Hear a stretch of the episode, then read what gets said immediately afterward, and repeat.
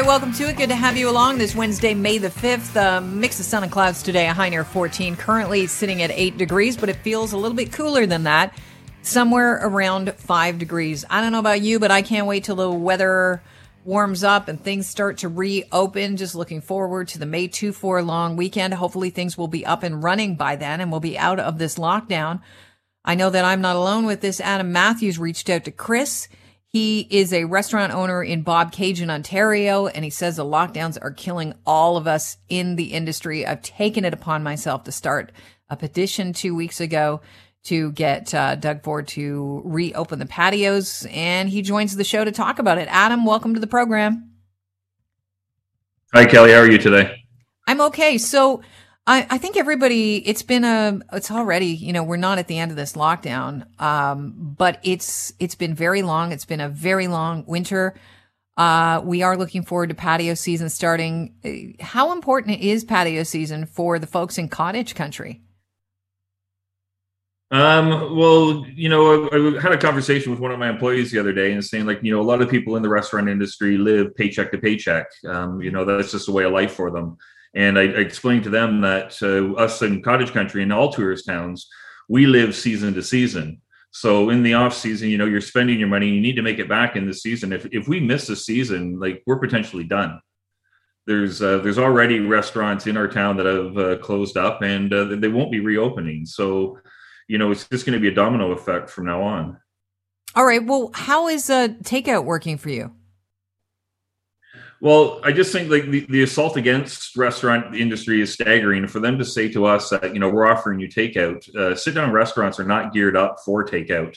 We don't we don't make money on takeout. It's a it's a very small band aid to a huge problem that we're facing. We need people's you know butts in the seats, and we need turnover. It's uh it's an industry with one of the smallest margins of any business and um, you know people don't realize just how small a profit you make off selling a $15 hamburger for instance. It you know it's uh it's staggering the you know the costs that uh, we incur. And uh, you know we need people in the building. We need people on the patios. It's uh it goes without saying that if we remain closed we will be closed for good now you run the 72 Bolton Sports Cafe in Bobcaygeon. Give us an idea of how, what the capacity was on your patio before the pandemic. And now, uh, I mean, you're looking ahead, but you're still going to have to have these, uh, guidelines, these restrictions that you adhere to. Uh, what are your numbers going to be like? And can you survive on that? Yeah, in a normal circumstance, we can sit 120 people outside, um, and the turnover is, you know, we can do a thousand people in a day easily. And um, now you know with the six foot restrictions the uh, you know all the extra work we have to do with greeting people at the door telling them where they can sit who they can sit with you know watching them like you know a teacher watches little kids on a playground like you're you're policing actual adults on what they can and can't do in a restaurant it takes up a lot more people um, to do this uh, and we're losing money by being open at limited capacities how how is it policing people that are your clients? I mean, I think about my days when I worked in the food and beverage industry and specifically to compare it to cottage country, you know, I worked in Whistler, BC. Um, and one of the things that I, I think I would have had trouble with as being a 20 something is going over to an adult who's trying to have a good time and saying, Hey, can you make sure that you're adhering to this? Who handles that? Do you have, do you do it yourself? Um, I have had to. Um, you know, if you have a good staff, they are able to obviously go over and say, "Listen, these aren't our rules; they're being mandated by the government." Um, but uh, we are definitely seeing a division of the country where there's some people abide by it without question, and there's others that question everything you ask them to do. And you know, we've had to ask people to leave because of it. And Aye. all they do is they go online and they write a bad review, and you know, it's just it's so childish what's happening and the government just puts out these regulations and expects other people to do the work for them and uh, we're suffering because of it.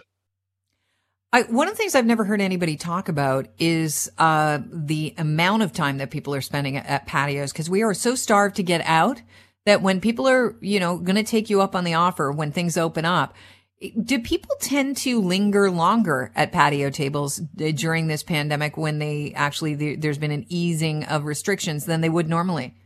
And how horrible is that for your yeah, business in the long run? Yeah, I have seen a lot of places that are putting a time limit on the table. Like you have one hour, you know, to enjoy your meal or your time here. And I, I never ever wanted to do that, and I haven't done it yet.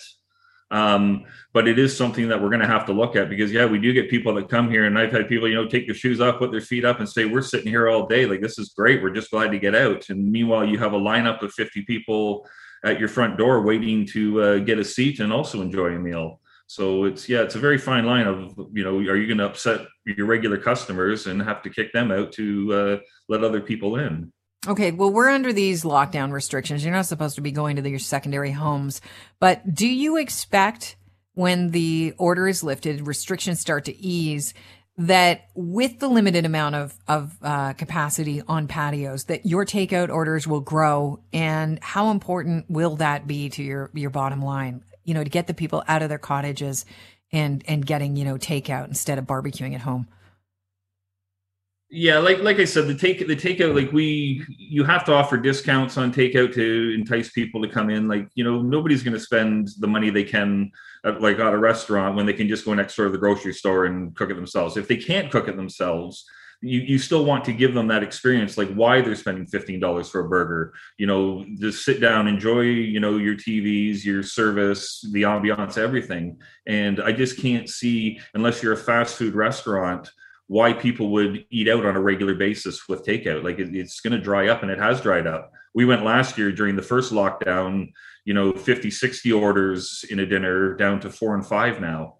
It's um it's completely changed this year. So you started this petition. Tell us a little bit about it, where we can find it, and how many people have signed on. Um, it's on change.org. Um, I started it a couple weeks ago. It's had uh, just over 16,000 views, uh, 500 shares.